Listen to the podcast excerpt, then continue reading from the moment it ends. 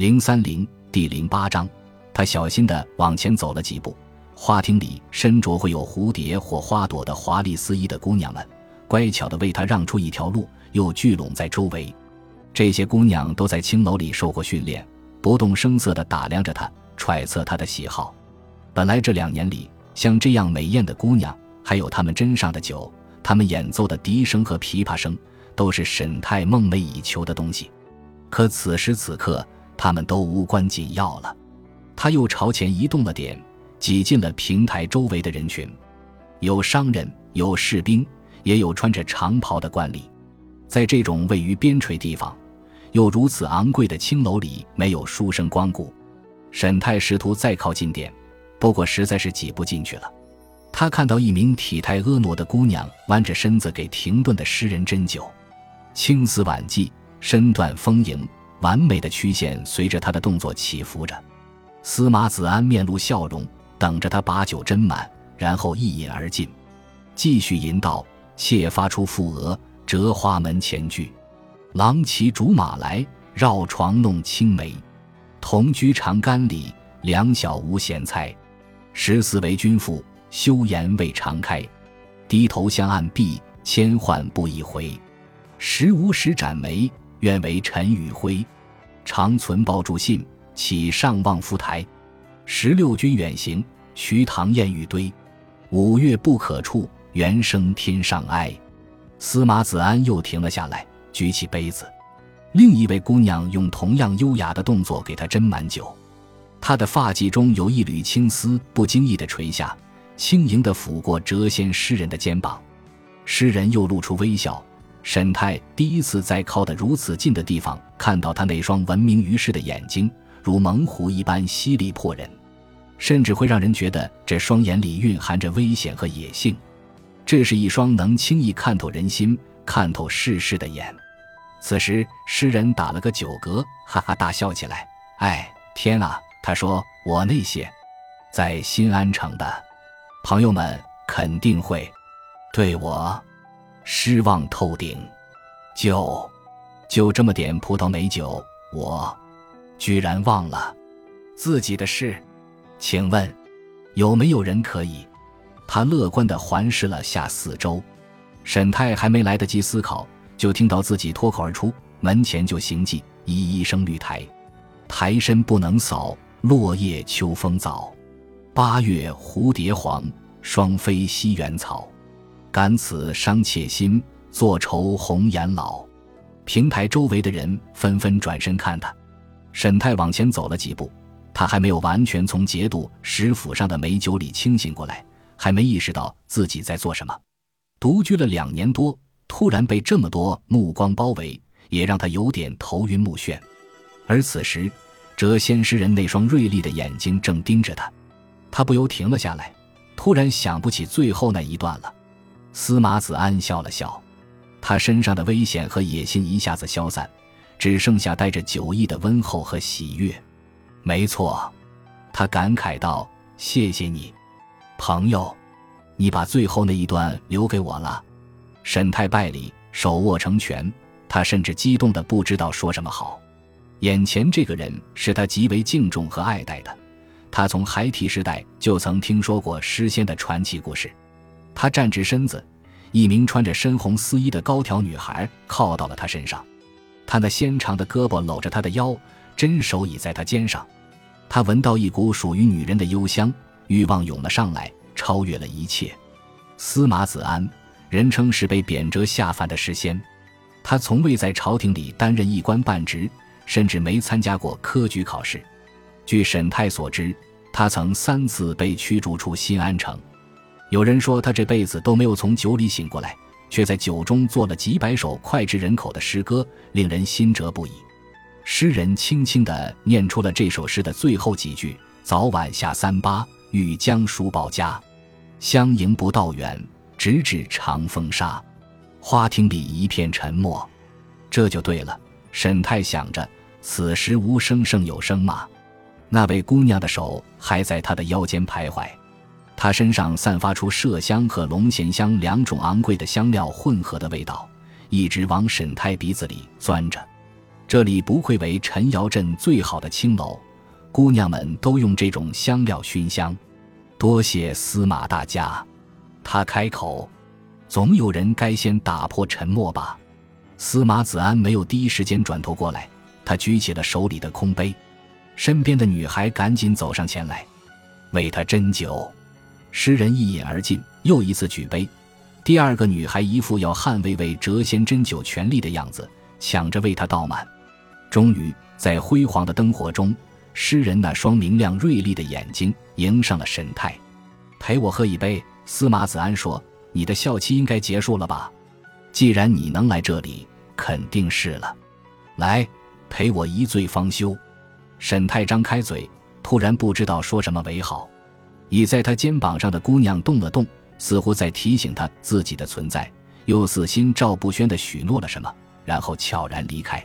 沈泰快步走到台上，深深的作揖，并除下自己腰间的佩剑，放在诗人佩剑的旁边。他在谪仙对面盘膝坐下，伺候的姑娘递给他一个杯子，为他斟满酒。他举杯行礼，提醒自己不要喝得太多，以免失礼。他真没想到司马子安居然知道他是谁。近看。诗人比沈泰想象的更加魁梧，他的头发已经花白，用一根蓝色布条不伦不类地绑起来，没有挽髻。他的长袍上满是酒渍，泛着红晕的圆脸上没有一丝皱纹，看上去精神饱满，甚至很和蔼。只有那双明亮的、犀利的眼睛让人感到不安。他的手宽大而厚实，手指修长。司马子安说：“我与令尊相识。”失去他真是帝国的一大损失，在我看来，但凡名将，内心总是刚柔并济的，他们对战争理解的很深刻。我想令尊沈高就是这样的人。诗人举起杯一饮而尽，沈泰略有些拘谨地陪了一杯。沈泰清了清嗓子，该说点什么了，否则看起来就像个傻瓜一样。两个斟酒的女孩已经退到了台子下面。为他俩留出点隐私空间。青楼夜晚该有的活动终于拉开序幕。沈泰听到琵琶声响起，然后是笛声，还有男男女女一边调笑一边从花厅里走出去的声音。沈泰真希望自己能更清醒些。他说：“您对家父的赞誉让晚辈与有荣焉，而您甚至知道我的名字，更是让晚辈受宠若惊。”司马子安带着酒意的双眼突然锐利起来。须臾间又恢复了愉悦。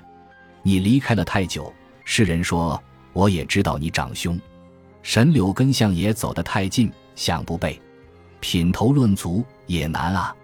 沈太说：“品头论足，不是羡慕。”司马子安露出一抹笑意，笑容似乎是他脸上永远的表情。至少不是所有人都羡慕他，也不是所有人都羡慕相爷的。我们生活在一个充满挑战的年代。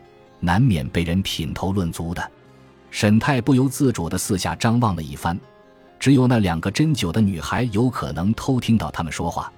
诗人大笑：“你是在担心我以下犯上吗？文州又能对我做什么？再次把我从新安城流放出去？我觉得他肯定想这样。我的朋友们倒也希望我在这个夏天离西安城远一点。”这也是我来这个西部边陲的地方饮酒作乐的原因之一。他故意停下了话头，明显在等着沈泰发问。沈泰从善如流地问道：“原因之一。”诗人又一次豪迈地大笑起来，那种无拘无束的笑声感染了沈泰。多亏陈瑶刺史在今天的晚宴上提起了你，还提到你在询问城里最好的青楼在哪。有这一问。我才能在这里见到你，晚辈，我真是惭愧。沈泰听到自己结结巴巴的不知所云，没什么好惭愧的。司马子安说：“就凭你在库拉诺湖畔的一举，我来见你也是理所应当。”他的目光突然变得锐利，沈泰只能傻傻的点头，纯粹的凭借本能动了动脑袋。美酒和室内的温暖让他感到脸红。那双望着他的犀利眼神，让他觉得有点不知所措。诗人喃喃低吟：“吾爱孟夫子，风流天下闻。红颜弃轩冕，白首卧松云。醉月频众盛，迷花不是君，高山安可养，徒此揖清芬。这也是司马子安脍炙人口的一首诗，多年前他写给另一位诗人挚友的，而那位年长的诗人早已仙逝。沈泰的眼低垂着，您过誉了。司马子安摇了摇头，不，他又重复了一次，不，我觉得不会。然后他沉默了半晌，突然问：“今晚在这里看到鬼魂了吗？”这个问题完全出乎沈泰意料，他吓了一跳。抬头看着诗人，司马子安举起杯，斟酒的女子走上前来，她做了个手势询问。沈泰摇了摇头，诗人挤了挤眼，沈泰只能装作没看到。